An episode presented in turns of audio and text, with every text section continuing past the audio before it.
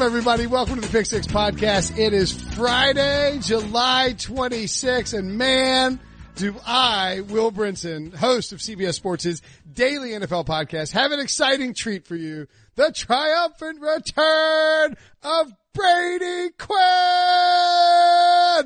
Woo! Will, I cannot tell you how bad I have wanted to get back on the Pick Six podcast. I have been hounding you on social media. You know this. Like Yeah. anything that's been up there, I've usually usually made a comment, directed it towards you, in particular on any Pick Six podcast, Instagram, social media yeah. account, Instagram in particular.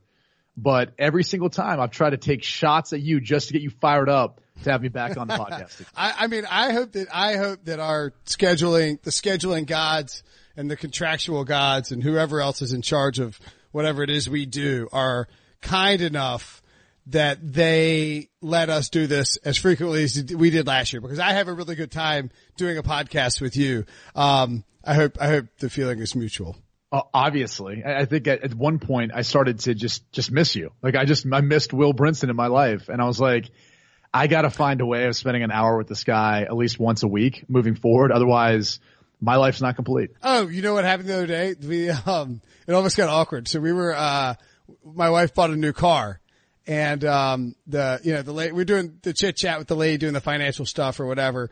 And, um, she was like, yeah, she, AK, AK was like, my husband writes about football. And she was like, oh, I'm a, I'm a big sports fan, love football. She was asking me some questions about the Panthers and other stuff. And, and she was like, yeah, I usually listen to, um, Sirius XM radio. And, and, and she mentioned that she listens to you on the, on, on the radio. And I was like, on the verge of being like, do you, like, I was like, I, I'm, I was like, I'm pretty good friends with Brady. Like we, you know, we text regularly. I was like, I was like on the verge of like, should I call Brady? But then I was like, no, he would be, he would be like, what the F are you doing? like, like, hey, would you like to talk to Brady Quinn? But I was like, no, Brady will be annoyed. And then that sounded like kind of humble braggish. But, but I thought about you the other day and I meant to text that to you, but it, it's such a stupid story that I, uh, that I waited to tell it to the millions of people who listen to this podcast. I was just gonna say you withheld it until this moment right now to unleash it. Uh, no, that's cool. That's cool. Yeah, obviously I, I work for, I have other employers. Uh, I appreciate, uh, whoever that was listening, but, um, they also need to listen to the Pick Six podcast. Well, we had a lot of fun on this. Yeah. You know, we had a lot of Uh, fun. You do it, but you do a radio show Sirius that people can check out. There's, there's lots of time. People got time in their cars. They got time to listen to stuff. All right. The, the people want football though, cause it's training camp season. So let's get right into it. News happened within minutes after we recorded this or started recording this on Thursday night. Uh, Sterling Shepard of the New York Giants was diagnosed with uh, a, I believe that they said a fracture. His thumb revealed a fracture. Shepard will be evaluated on a week to week basis. As you would imagine, Brady, the Giants tweeted this out and the replies were just incredible. Uh, the top one is trade for Odell. Uh, so, someone said, and now, and the Giants season is now officially underway. Um, another one has like a dude lugging, uh, two giant, uh, what look like wine barrels and it's like Saquon with this Giants offense. Um, Somebody, somebody just drew a picture, like did a gif of a, a locomotive crossing a bridge and then crashing into a river as the bridge falls apart. I mean, it's just a dumpster fires in here. Um, like Stephen A. Smith flipping out. It, it- it's everything you would imagine. Uh, should the, should Giants fans be panicked about this in, like, is it a bad omen or do you think it's an actually, an actual concern for Shepard's, uh, future for the season? Where, where do you stand on this? Well, I don't think it's a bad omen. Okay. I, this isn't a team that's been snake bitten in the, in the past. I don't think they're going to be snake bitten this season. I, I could eat those words or maybe I just jinxed them all together, but I don't think it's going to be that. The concern with the injury though is this, you know, your, your thumb is relatively important in regards to catching, also ball security. Um, and so I, I know the, you know, outlook right now is what week to week, I think is what, what we've read and what we've heard so far. Um, so he should be ready by week one.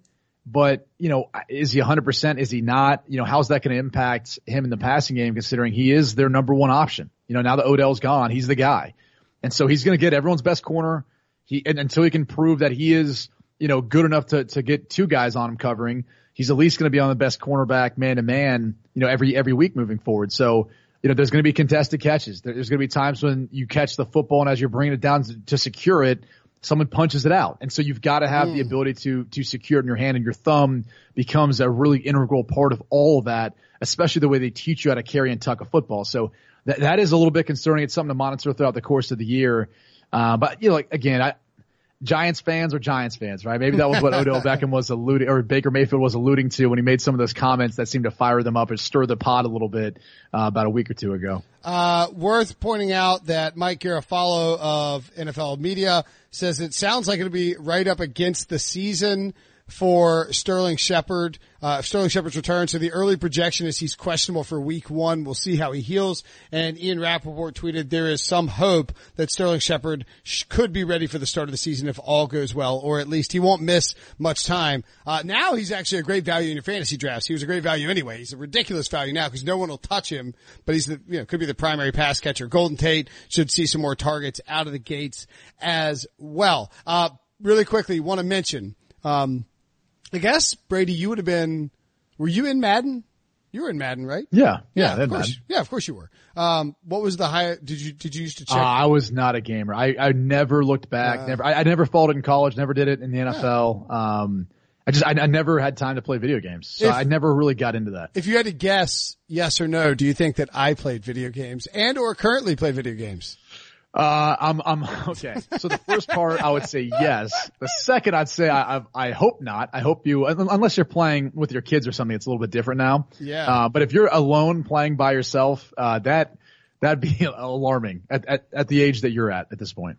Yeah, I, I, guess. I mean, for I have to do a review, a review of Madden every year, and I do a simulation for the season, and that's all coming out. That all came out today on Friday on CBS Sports. Oh, so it's part of your work. Exactly. So I spent it's a different story. Different I, story. Yeah. No judgment passed then if that's the case. Yeah. You're not some guy that lives in his parents' basement. No, I didn't. I spent nine thirty to twelve thirty playing uh playing Madden and reviewing the game. It's pretty cool. They have an RPO uh RPO option. You can you can do RPOs in it now out of the playbook, and actually it's really it's really interesting. Like um usually you know in in the Madden playbook they have um you know, it's like you have to pick by, like you, you pick by formation, right? And you scroll through and you, you pick your play. Now you can actually do concepts. So like if you want to do, uh, you know, like a, you know, like if you if you want to do a, I, you know, basically you do like like like a like a flood concept. You can go pick plays right. that are locked in on flood concepts, of levels of flood, yeah. et cetera, et cetera. Yeah. different concepts than yeah. scheme. Yeah, yeah, yeah, and it's and it depends on the playbook you're using, but it's pretty cool. Like it's a different way to pick it and allows you different ways to do it. They have RPO.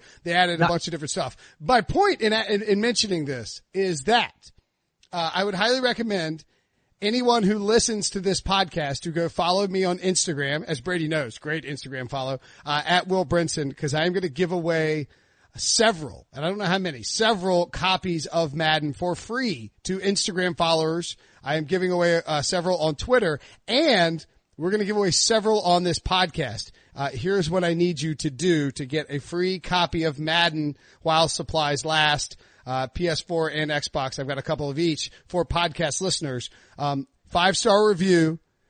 Come up with a creative, just leave your most creative review and tweet it at, at Will Brinson with a picture of the review and uh, and then I'll get up with you and we'll give you away copies. Well, maybe we'll come up with a better way to do that contest. But the point is, um, if you start doing that now, you're ahead of the curve. If I get a couple of those uh, early next week, Madden's coming to your inbox. So check that out. Um, anything else you want to add to the Madden talk? I'm guessing no. I actually just checked out for the past uh, 30 seconds while while you're promoting that, so I apologize. No problem at all. You know who else is checked out? Zeke Elliott. Actually, he's not. You know what? He's he's not checked in more more more accurately because right. he didn't show up for his flight. Um, I don't know what seat number he would have been, but uh, Zeke did not show up when the Cowboys left for their uh, their their their training camp out in California is this a uh, where where do you stand on the Zeke Elliott, Zeke Elliott stuff? Because he's, I mean, it's not like he's even Melvin Gordon. He's not even playing on his fifth year option. He has one year left on his four year deal, his fifth year option, and then two potential franchise tags. Do you do you think he's doing the right thing, and or do you believe the Cowboys will pay him before the season? So, the the latter part is a tough question to answer because I really do think he's in a tough place. Yeah. And, you know, he's probably the most deserving based on his production of the guys who are holding out. I don't think Melvin Gordon and him are in the same category as the type of runner or player. Um, and so I, I think he's very, very deserving of getting the contract now. He's proven it. He's proven he's one of the top, if not the top, back in the league. The problems are off the field that has to concern you. Mm-hmm. And so you, then that comes down to the structure of the contract. The Cowboys have a bunch of guys they got to sign and extend. And so if you look at it philosophically speaking, you'd, you'd be hard pressed to find a guy who's going to come in and do what Dak's done since he's gotten onto the team, right? And you found him in a relative late round, which, you know, was great, but now it works against you because Zeke wants a new deal. Dak's a year away from free agency. And so you could say, oh, we use the franchise tag, but that's a really pricey endeavor. So you probably want to get Dak signed up first. Then you've got Amari Cooper and Byron Jones, Jalen Smith, et cetera, et cetera. A lot of guys. And that, that's a credit to your organization because you've done a good job drafting and developing, but it's going to be hard to spread the money all the way around. And the cheapest guy, if you want to use the franchise tag, and you can answer this, is going to be what position group? Uh, the running back. So why, you know, if you have concerns about this player off the field, why wouldn't you push it to that point? Now, you you know, your rebuttal would be, well, then he's just not going to show up and play. Okay. And, and maybe that's the risk that you run. But, you know, unfortunately, if you look at the LA Rams, I bet they would look back before they signed Todd Gurley to that deal and say, probably wasn't a wise move. Yeah. What about Devonta Freeman? Since he signed his deal, he's only played 16 games of the 32 he could have played. Missed 14 last year. He's missed a lot of time. I, I think you look at a lot of these contracts, second contracts for guys who have been drafted uh, you know, whether it's relatively high or anywhere else, a lot of them haven't panned out. Brady, so, Brady, Brady, really, yeah. really quickly, I'm just going to, this is the, I mean, you're spot on, but here's the list of the, uh, top 10 running backs. And it's Todd Gurley, Nightmare, Le'Veon Bell, just signed it. David Johnson, eh, questions. Devonta Freeman, nightmare. LeSean McCoy, nightmare. Saquon Barkley, rookie deal. Jerick McKinnon, nightmare. Leonard Fournette, rookie deal. Lamar Miller, nightmare. Zeke Elliott, rookie deal. I mean, it doesn't, it doesn't make any sense to sign no. a running back to a big contract. No, and, and, and, and everyone's like, well, what's the solution then? You know, hold out like Melvin Gordon, Zeke Elliott, and then try to get paid, you know, and put pressure on the team in that way. That's fine, but you have no leverage. So this is the only thing they can do is miss time. Hope the team says, you know what, we just, we feel like he's that talented of a player. We got to get him in. We got to come to some sort of agreement and we'll worry about next year and the cap issues then.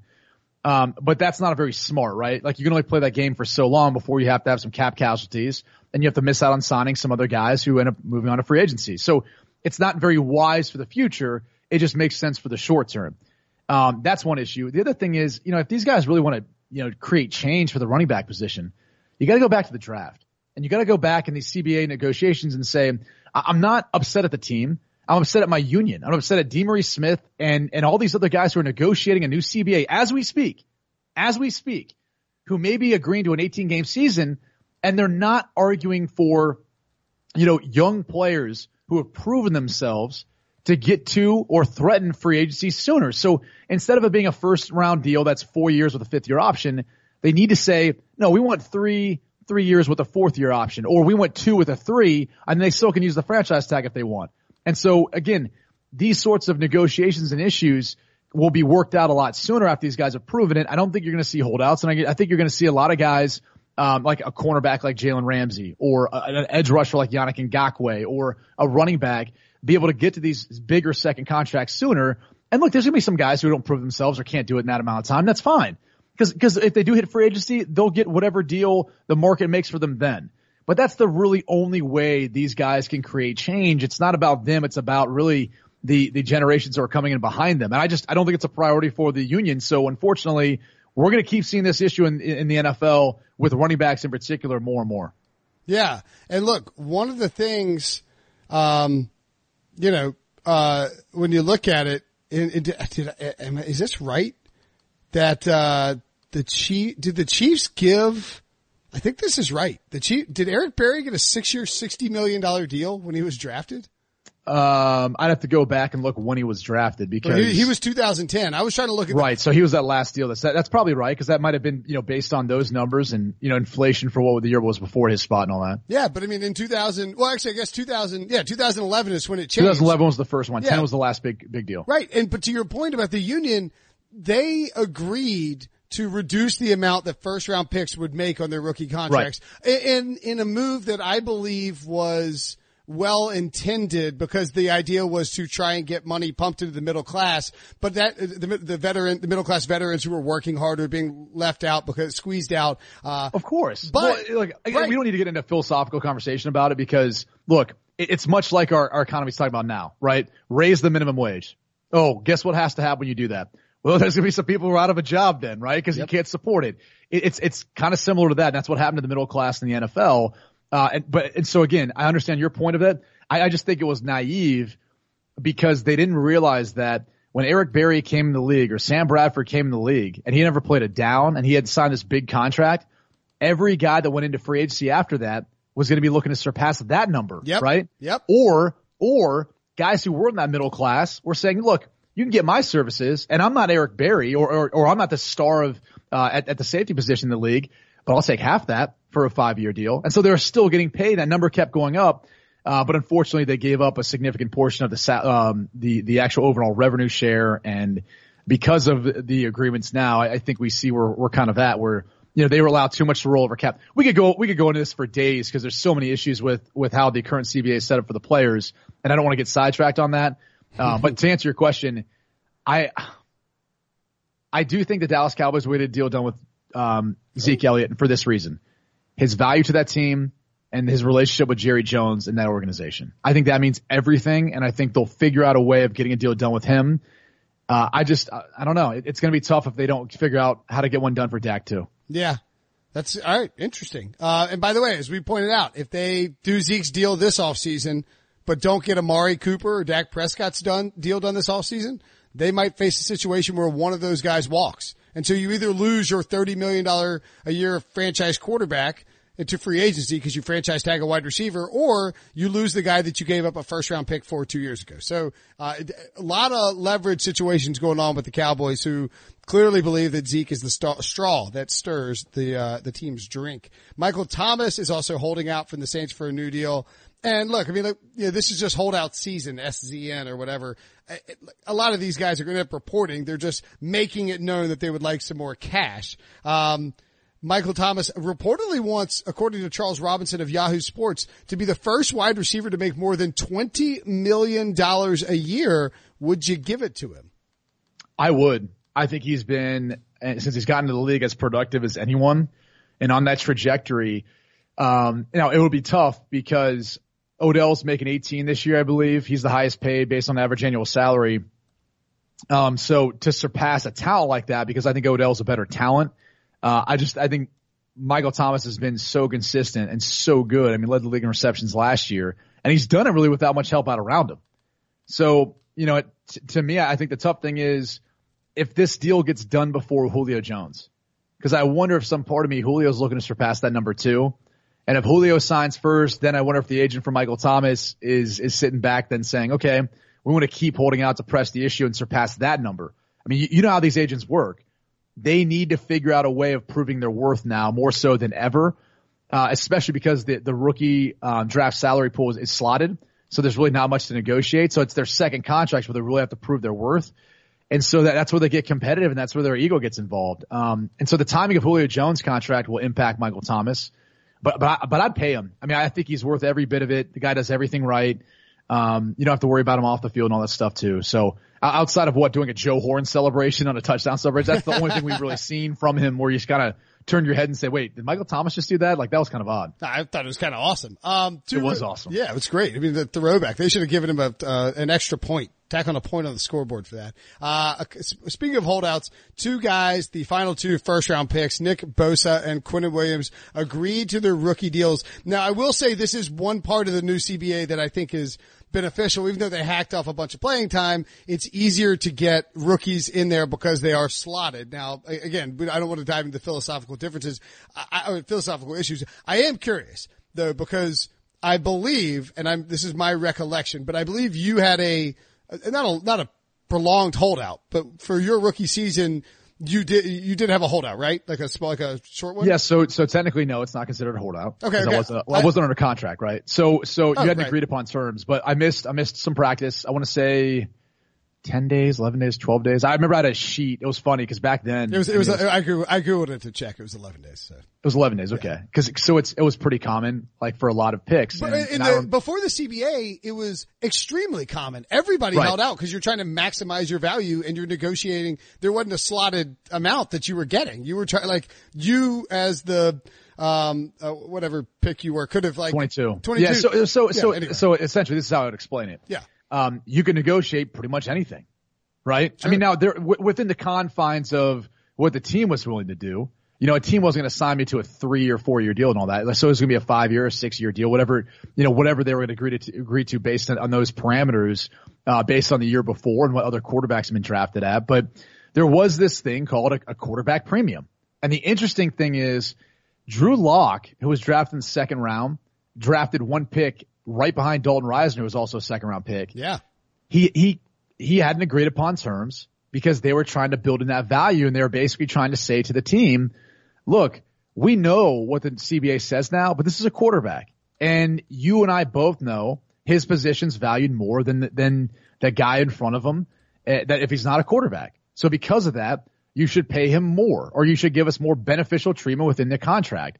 And so that's what you were really trying to uh, negotiate back then. You tried to negotiate a higher guarantee at signing you would try to negotiate more favorable terms like, for example, in my contract, and this was, you know, I don't want to say a landmark, but um, mm. for for some of the details of it, there's what's called playtime incentives. And so for most teams that, you know, if you played, let's say 75% of the snaps, you hit what's called low tier escalation. So you'd bump up whatever your number was, you'd, you'd bump up to whatever the next number would be in your salary. And that would happen, you know, in lieu of a, a bonus. And so there's that. And, and you could actually do in two years. Let's say you hit, you know, 50% in two years. Then if you hit those numbers in those two years, you would then in consecutive years, you'd get that bump, similar thing. So there's things like that you negotiate in the contract. And, you know, most players aren't aware of it. I really didn't know about this until it was explained to me by my agent. and, and, and honestly, like what people don't realize are the teams know that's going to be a tough negotiation. Their, and their, their strategy is this. It's one of the hardest things you have to deal with. They won't pick up the phone. Ooh. And so you're talking to your agent, you're like, yeah, try calling them, try calling them. They're not picking up. Next day, try calling, they're not picking up. They're not picking up. And because behind the scenes, you know, you, you can't say much, but the team's out there every day with the media. And so the head coach is going to be asked about it. And so they're hearing that what they're saying out there publicly, even though it's not what they're doing behind closed doors. So, um, I ended up missing, I, I think you said 11, 11 days, 11 practice, whatever it was, which was funny because like Braylon Edwards, Kellen Winslow, like those guys had two. And I forget how many they, they sat out each, but like we were, I was keeping track of that because I also didn't want to be like Jamarcus who sat out maybe even into the season, who was yeah. the number one overall pick. But you know, you obviously you could see like both the Raiders and then the Browns in that case. We had hard times coming to an agreement and they made it tough negotiations, but I was still, I was still there for every preseason game. So uh, I missed a little bit of time, but yeah. Yeah, uh, just Jamarcus held out until September 11th. Um, you agreed to a deal on August 7th per this report right. on NFL.com, which was an old AP thing. It is interesting too that like, you know, back in the day before, I mean, 2007 is pre, like fairly pre blogs, you know, internet. Like I'm not out there, you know, I'm not out there banging out news stories about you ending your holdout. I'm, you know, I'm, I'm, I'm, you know, freewheeling out doing whatever I am as a, as a mid twenties guy, but yeah. um, drinking some toughies, you know. I wish I was drinking some old toughies. Uh, if you're in Raleigh and you want old toughies, August fifth at the PR, baby, come hang out. I'll be there. Uh, the guys from 99.9 will be there as well. Um, but uh, you can come if you want, Brady. I, I, didn't realize that your agent was Tom Condon too. Right. Su- super agent, super quarterback agent. Very, right. very good. Uh, you know, famously uh, walked out to NFL Network uh, in Indianapolis at the Super Bowl to uh, right. to do the interview with Peyton Manning. But yeah, I mean, it, so it's funny, like just to go back to that experience, and honestly, what some a lot of players like Nick Bosa and Quinn Williams, who we'll get to here in a second, go through. Um, you know, you you rely on them. Like they're getting three percent of your contract, yeah. and so that's the only like for a five year deal, man. That's the only time they're really working for you. So, um, you know, I came from a blue collar family. None of my family had any experience in nego- negotiating contracts and what this was all about. You know, I'm I'm a, a first generation professional athlete, so it's it's not like uh, people had experienced this before, or like Nick Bosa, he had a brother or a dad who played. So it was, you know, you rely more on that guy to give you his advice and his expertise. And we went with him because he had been through it before. He's one of the best at it. Uh, we had a good rapport. So like all those things lined up. And, and that's the tough part, I think, for players that, um, people don't understand is, you know, like they'll be like, oh, the player's being greedy or this and that. It's like, dude, no, it's, it's like the player's doing what he's being advised to do by people who've done this before. And you do the same thing because you don't know any better. Like mm-hmm. you've never negotiated a team or been in this position before. So you'd probably do the same thing. Um, and, and so it, it's interesting, but now that's all changed, right? The, the draft slotted. Once Bosa signed, Quinn Williams signs. And so everything kind of falls in place or falls in line like that. Uh, and they're in on time because there's really only two things you negotiate: signing bonus, the timing of when you're paid that, and then obviously the offset language. Uh, all right, let's uh, let's take a quick break, and we'll uh, we'll come back and uh, we'll break down some maybe a little more news, and we'll hit some AFC uh, AFC South position battles. The all-new Hyundai 2024 Santa Fe is equipped with everything you need to break free from the dull work week and embark on an adventurous weekend with your family. The all-new Hyundai Santa Fe's features like available HTRAC all-wheel drive, standard third-row seating, available dual wireless charging pads, ensure you can take on any adventure. Available HTRAC all-wheel drives, you can take on the dirt trails and kick up some mud. Standard third-row seating so your whole family can experience the thrill together. Available dual wireless charging pads so no one gets stuck in the great outdoors with a dead phone. Whether you're tailgating out in the dirt lot Carter Finley. Shout out Carter Finley. Or whether you're whitewater rafting, taking the entire family on an adventurous trip. Maybe you're out camping at Mount Rogers. I used to go as a kid. Wish my parents had a Hyundai Santa Fe. The Hyundai Santa Fe is perfect for your family outing Learn more about the all-new Hyundai Santa Fe at HyundaiUSA.com. Call 562-314-4603 for complete details. The perfect combination of versatile athleisure and training apparel has arrived. Thanks to the visionary minds of New Balance, Klutch Athletics, and Rich Paul, the designs reflect the heart of the athlete and the spirit of the community. With rising defensive stars Will Anderson and Chase Young on the roster, Klutch Athletics brings the best innovative gear to all athletes – giving them style and performance on and off the field. Learn more and purchase Klutch Athletics at NewBalance.com. The AFC South, undoubtedly, Brady Quinn, the uh, America's sexiest football division, right? Is that what you? I mean, when I think of the AFC South, that's, that, that's their official. Andrew, Andrew Luck's neckbeard. Yeah. I think of Andrew Luck's neckbeard. I think of um, who else we got? Who else we got? Um, uh, unfortunately, we have the recently suspended Taylor Lewan, who is a, uh, oh yeah, for the boys. For the boys. He does, for the boys. Has his own, uh, podcast. The boys. Yeah, for the boys. For the boys. Yeah, his own slogan. Yeah, for the boys. For yeah. the boys. He says it a lot though, but I love it. I love everything about it. And, and, and I'm for the boys. So.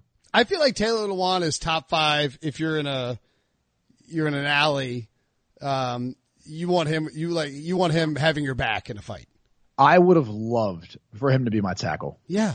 Like uh, I, I interviewed him on radio and I, I literally, we, you know, we went to break and I was like, I almost want to be like, dude, can I get your number? Can we just like, can we hang out sometime if I come to Nashville? Like I just, I think you're really cool and I like you. Like it, it was like, it was like a weird bromance. I don't know why, but I've always, Linemen are the best and he's easily top five in that regard. Do you think that like, so uh, pe- most people probably know this. I'm not a former professional athlete, nor am I uh, exceptionally tall. If like you, me, and Taylor Lewan went out like partying in Nashville, would I would I just be, would I, I mean, like, would I, I don't even know, would I even be allowed to hang people, out? Would I be too yeah, short? People would be like, who is this guy? Is he your agent? Is he, does he your accountant? um, is he your attorney?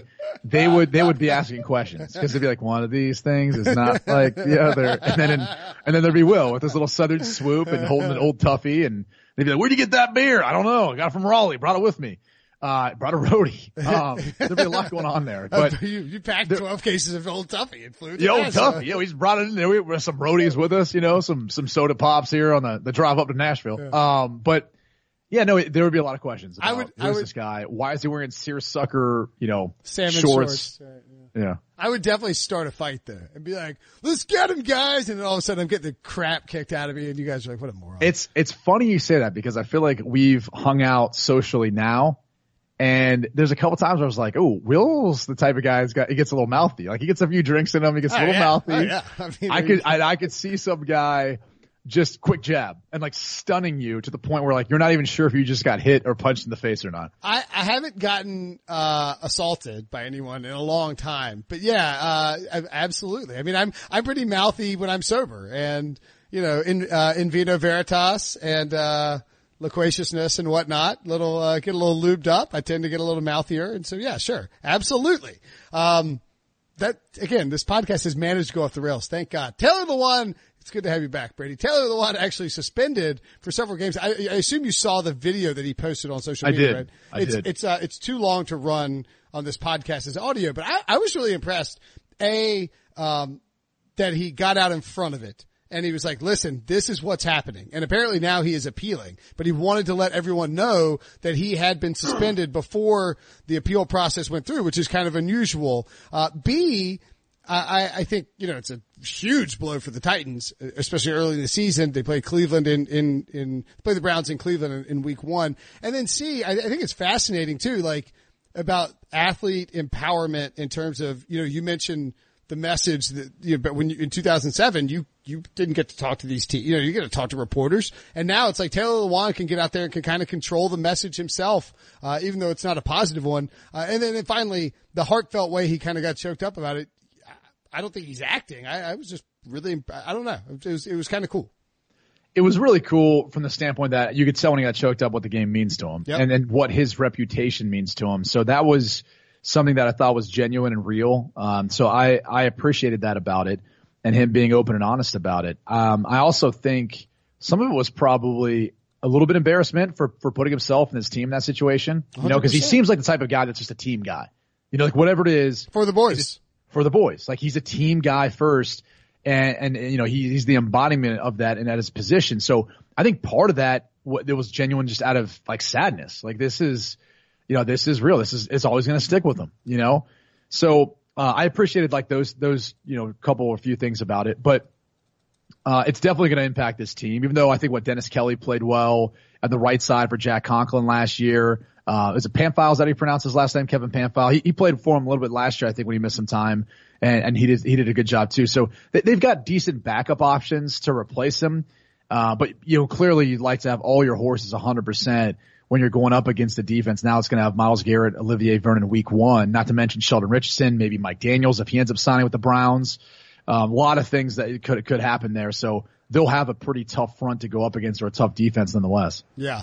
Um, I would, where do you put the, well, let's just talk about the Titans really quickly because we are, we ran long on our news stuff. A lot, it's nice to have, I mean, thank God that friggin' NFL news is back. It was Right. a, it was a grind doing this daily. People are like, these guys don't talk about football. It's like, it's June, MFer. Like, there's nothing, there's nothing happening. Don't get on iTunes and bang me with a one star review because I'm not grinding out pedantic football news on See, June I, 15th. I think that's a Russian bot. That's what I think it is. It might be. I, I think it's a Russian bot. I think Russia's is is trying to infiltrate two things: our political elections and then also our sports podcasts. Because because like they don't have football, okay?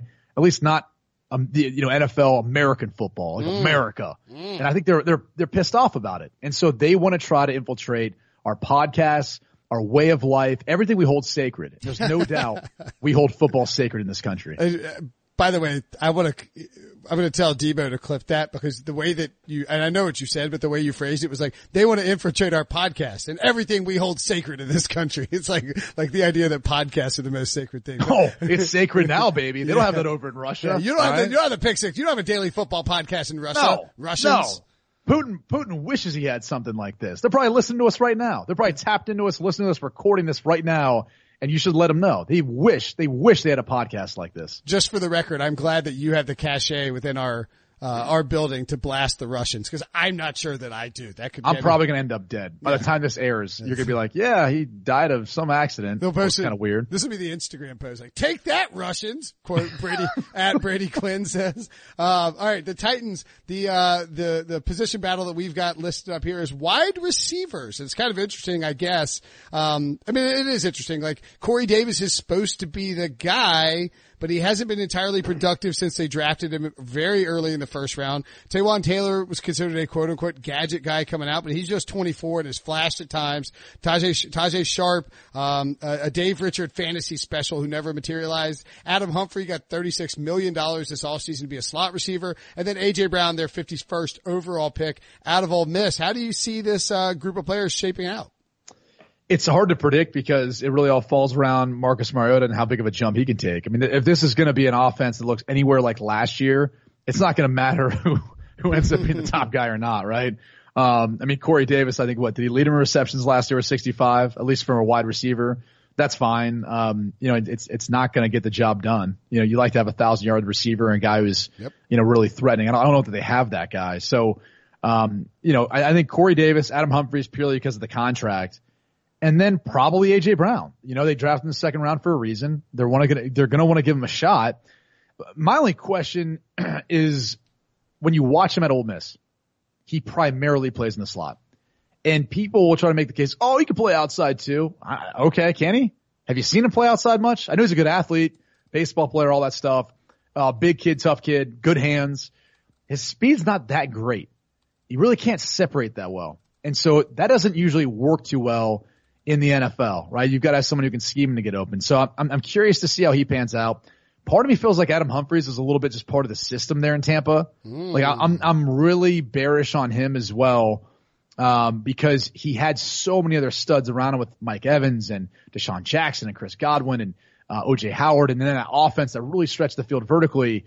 He was kind of like the, the easier option at times, right? Playing the slot. So I'm not sure, you know, what his production is going to look like. Um, I'm sure they want to create a more reliable slot, but and maybe he will be that. But I just I, I, need to see it before I believe it. And then Corey Davis needs to take that next step. So it doesn't matter which one of these, which which three of these five, for example, end up being the starting guys. I'm just I'm not sure they're overall you know overall equipped to be as good as they need to be to, to compete within the AFC South. Mm, so you think the Titans may be falling by the wayside? The, the Colts are the favorite in the division. I think their tight end position is pretty interesting, actually. Uh, Jack Doyle who missed part of the off season, uh, but is back at practice now. Only played in six games last year. I think he's kind of flying under the radar. He is 29 years old. In my opinion, people are a little hyped up about Eric Ebron. The dude had 13 touchdowns last year. I mean, that, I, I don't understand it when people think that like touchdown regression is not a nerd stat. It's just natural. Like you're not going to score you know, Patrick Mahomes is not going to throw a touchdown on 8.5% of his passing attempts this year. He's probably going to have less than 50 passing touchdowns. Same with Eric Ebron. He's not going to catch 13 touchdowns on 66 receptions. Uh, and then they have Mo Alie-Cox and Ross Travis. I, it, this is a very deep roster. I think they're the favorite in the division. Uh, how do you think the, uh, the old tight end position for the Colts shakes out? Well, first off, I mean, you have two of them. You know, Doyle will be in there and so will Ebron. So I'm not really sure what what competition there is between them. Maybe in regards to, you know, who has more production. I, I don't know. Um, you're right. I think Ebron will regress in regard, in, in, in, you know, regards to touchdowns. I mean, some of that's a byproduct of, um, you know, Jack I, Doyle missing time, right? Can I, can I kick Debo under the bus here a little bit? I suggested we go defensive backs and he wanted to go tight ends and I was driving to camp. I, yeah, I, defensive backs would have made a lot more sense because there's mm. more of a question mark there with, with who's really, like, a, it's like, here's a cornerback, really cornerback. That, that's what I want. It's like, here's our two tight ends. We're going to run the ball a lot and yeah. have two We're going to run the ball and have play action pass and then Doyle and Ebron will be there. There's really no competition outside of that. So I, th- this one's relatively easy. Uh, it will be Jack Doyle or Eric Ebron. The answer is yes. Mo, Mo Alie-Cox is getting some buzz, but I'm, I'm with you. I, I don't, I don't, Debo does a killer job putting together rundowns for us. And I mean, I, you know, I could have been, I could, I could have been more, uh, effusive about my, uh, desire to talk about the defensive backs. Do you think that Rock Ya-Sin is a week one starter for the Colts? Mm, yes. Ooh, okay. Uh, I mean, from what I saw from him at the Senior Bowl and combined with what you kind of saw from their secondary last year, I would say those, those well, and the fact that most teams play a majority of uh, three wide receiver sets, so there's going to be three uh, cornerbacks most likely on the field unless they choose to go big nickel and put a third safety. But so in lieu of that, I think yes, he'll be a starter. Um, what do you think about the, the guys in the back end here? I mean, this is if you're looking for one weakness on on what is otherwise a, a pretty damn good roster. Uh, I think you could think you could point to this and say, you know, they got Pierre Desir and uh, Quincy Wilson, Kenny Moore, and Rock Ya-Sin. I mean, the, the defensive back, not exactly a strength of this team. No, and, and I think, you know, going into this year, they made some changes in the offseason. You know, when you bring in a guy like Justin Houston, who I st- still think has good football left in him. Yep. Um, you know, drafted Ben Banogu in the second round. He's, you know, going to be probably be a pass rush specialist. And there's some other people's, you know, people too up front. But, um, you know, to that point, if you don't have much of a pass rush, obviously you got to cover for longer. So that, that, definitely is a question mark. Look, Pierre Desir, um, they, they signed him back in the offseason. He had a pretty good year last year. Um, you know, you put him, Rock Ya-Sin, Malik Hooker, Quincy Wilson, if, if that's your, you know, four starting, you know, four starting guys, you know, out there, um, who am I forgetting? Oh, uh, Geathers probably at the other safety spot. Yep. You know, if, if that ends up being your group, I think they can play well and grow together. I mean, they're relatively young.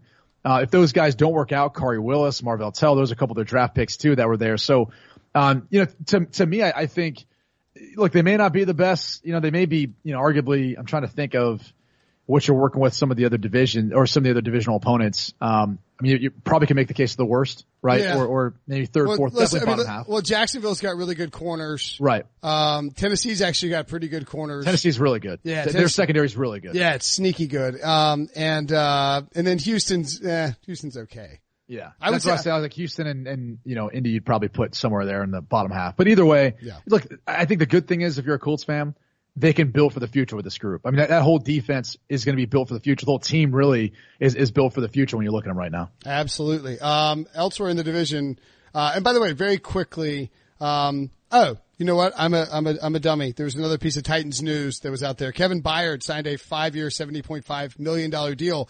You know, I had two, multiple opportunities to segue into that, both with the Eric Berry thing and with the Titans talk. I didn't do it. I'm mentioning it now. It, I don't know how, uh, how worked up it gets you about Kevin Byard getting a deal. A lot of people were like, who? What? That's crazy. This Dude, dude, he's the best he's- player no one knows in the league. yeah, he's the most underrated player in the NFL and good on the, good on him for getting that cash and good on the Titans for locking it up. I mean, I'm, I'm not sure that you could go higher than that. That's a pretty damn big deal because it's, it's the highest ever for a safety. But I mean, you know, he's a great player, an all pro caliber safety and locking him in. Like, as we point out, gives the, uh, the Titans one of the better secondaries. Three opportunities to segue and I failed. I was reading about uh, his background, his history. He wasn't highly recruited coming out of high school. Um, you know, wasn't thought of a ton too when he first got into the NFL, but he's made himself into what he is as a player, and it's it's incredible. I mean, he's one he's one of those rare, unique success stories um, from from how he was recruited and everything else. He he really he really is, and I want to say he played what like 99.7% of snaps a couple years ago on defense. I mean, he's just, he never really leaves the field. He's, he's, he's the epitome of what you look for as far as a safety, a leader on the team, and then just a, a success story in the NFL. Yeah, and I think once, yeah, yeah, no, I, I agree completely. Uh, not to linger on that too long, just worth noting. Um, also, oh, wide receiver for the Jaguars is a position that we got to talk about, I, I guess. Sure, it works. Um, spoiler. In my Madden simulation, do you know who led the NFL in receiving yards for the season in my fake game, my fake simulation that I ran? Uh, Marquise Lee, Dede Westbrook. Dede Westbrook. didn't, Okay. didn't see that one coming. What's Uh, his rating? I, I don't, I have no idea. I gotta go look. I mean, it's just, he just popped up out of nowhere. Nick Foles was like, had like 4,500 yards passing. It was pretty crazy. Um, also, uh, another random occurrence, Terrance Williams, formerly of the Cowboys, I think Yeah. still a free agent, somehow signed with the Packers and led the NFL in receptions on my Madden season. So, sure. So if there's one thing I think we could take away from that Madden season is it's nothing. It- you can't take anything away from that Madden season. It correctly predicted the Falcons in the Super Bowl a few years ago. So, Hey, who do you got going this year? Is it Chargers and who? uh, it's not the Chargers. I, I Oh, it's not. Well, this is I thought it was basically any team led by Philip Rivers. No, no, no. This is I, I- I don't. I'm not in charge of this. I, I let the computer do it and just see what happens. Um, I, it, it's out now because it's Friday now, so it, it was published on Friday morning. It was the Cowboys beat the Browns in the Super Bowl. Oh gosh. I mean, come on. I, I didn't do it. I don't control it. It just happens. It's not my. It's not my thing. It's Madden. Okay. That, that, that makes me even less likely to ever refer back to Madden. Don't bash Madden on this podcast. Dallas definitely isn't getting there. Cleveland is though. it's, it, it's gonna be when when this happens. You're gonna have to you're gonna have to do a video on HQ with me where you like bow down to Madden or something like that when it's Cowboys versus Browns. Sure. If, if that happens, I gladly will bow down to Madden. Deal. Uh, how do you think this wide receiver thing shakes out for the Jaguars? They signed Chris Conley this all season, had an Achilles injury last year when he was with, uh, two years ago, two years ago, excuse me, with Kansas City. Um, DJ Chark is there, a young guy. Keelan Cole, Pete Prisco predicted he would be a monster last year. He wasn't. Did catch 70 balls though. They have Terrelle Pryor. Yay! And uh, of course, Marquise Lee and Dede Westbrook, who we mentioned. It's, uh, it's like a, cobbled together group of talented young players with no one who's emerged. And and that's the tough part of predicting who will emerge. You know, uh, people's favorite tends to be Dede Westbrook, maybe Madden, Madden as well, based on your prediction. I think Chris Conley is going to have an opportunity to shine. I really do. I think like he's a little bit seasoned. Um, didn't have a huge year last year with the, the, the Chiefs, but there's a lot of mouths to feed there. This is an opportunity for him where I think he can be at a really good spot and he can impact this team. I know DJ Chark, their second round pick from last year, is one that they're looking for to take a huge jump. My feeling on him is he's got all the athleticism and ability in the world. I just don't know how how good his hand-eye coordination is, how good of a pass catcher he ultimately is. And I think that you, look, you can create separation all you want. If you can't catch the football consistently, it's, it's going to be an issue. Um, not, I mean, let's count out Terrelle Pryor. Keelan Cole will definitely be a complimentary piece, but to me, I think that the surprises may be Chris Conley, um, and then Dede Westbrook, as far as the two guys that step up, might lead this team in receptions or lead them in receiving. All right, I like it. And finally, let's go to the Texans, where, good lord, they need some help at left tackle. Matt Kalil, heavily involved in the competition. Tytus Howard uh, drafted as well. Julie'n Davenport. Uh, what do you what do you see? Do they have a chance of protecting Deshaun Watson? Is this a they can't be worse than last year's situation? it's a great question really want to see how good Tytus Howard is because they drafted him in that spot to essentially insert him and, and be a day one starter. And look, um, look, I mean, let's be real here. They wanted Andre Dillard out of Washington State. The Eagles yep. traded up and sniped him. And they, I, I'm not saying they didn't want Tytus Howard. I think they did. I'm sure he was the number two tackle remaining on their board, but it was a, we have to draft a tackle. We have no other choice. And we just got smoked by Howie Roseman. I think I think they maybe felt like if they didn't come out of the draft with with, with you know a tackle they felt really good about, it was going to be an ex- issue. But yep. I, look, I, have heard good things about Tytus Howard so far. Same thing with Max Scharping, their second round pick, both on the offensive line. So shocker if that gives you any idea of what they're looking for. But um, here, here's what I think: Titus Howard played at a lower level right? And I think sometimes you get a little bit concerned about those guys coming from like an Alabama State, for example, like he did, and then jumping up to the next level. I, I don't care if you're like, well, they played well in the Senior Bowl or that that week. Great, that's one week. Okay, that's not like your entire college career. And so we'll see how he tra- transitions into the NFL. I wouldn't be shocked if it wasn't Davenport or Kalil to start off, one of those two, because they're experienced. And, you know, you're betting on those guys improving a little bit, or you at least know you know what you're dealing with, right? The devil you know is always better than the devil you don't know. Sure. And that's the problem is you put in a rookie in there who's not ready for this level, who's not ready for the next level, you could really create a problem. It only takes one play where it can end your quarterback season. So I, I wouldn't be shocked if, if either of those two guys that weren't the starter out the gate and depending on how they perform, how they play, then maybe they would turn to a guy like Tytus Howard. I could be wrong, but that's how I see this going early on. Mm, very interesting stuff. All right, Brady Quinn friend of mine, friend of the show, lover of Madden and seersucker bathing suits. That that that's your title, right? Official title. Yes, yes. Although Chris Hassel did today on on CBS Sports HQ ask if uh if he asked if I did an ad for Nugenix, which is which is a testosterone booster for like aging men, right? Who have like low T. And I was like, no, it was for EAS. I was like, that, that was what it was for. That's the commercial you're thinking of. You're, you're getting it confused with the Frank Clark Nugenix commercial, right? The big Hertz commercial where I think someone's like, Frank, you look good. You've been working out. and it goes into this whole spiel about Nugenix. So, um, that was, that, that should also be thrown in there as far as the title. He called me Wilhelm today, which I think is a term of endearment. So I got that going. You know what though? When Hassel messes up, he covers it better than anyone, anyone else. Cause he'll roll with it. He's very, he's very, no, no, he called me Wilhelm off air, but, um, he, oh, uh, gotcha. He does. He, he's he's a pros pro and a delightful person to work with, just like you, Brady Quinn. Let's uh let's get out of here. We'll talk soon, buddy. Sounds good, brother.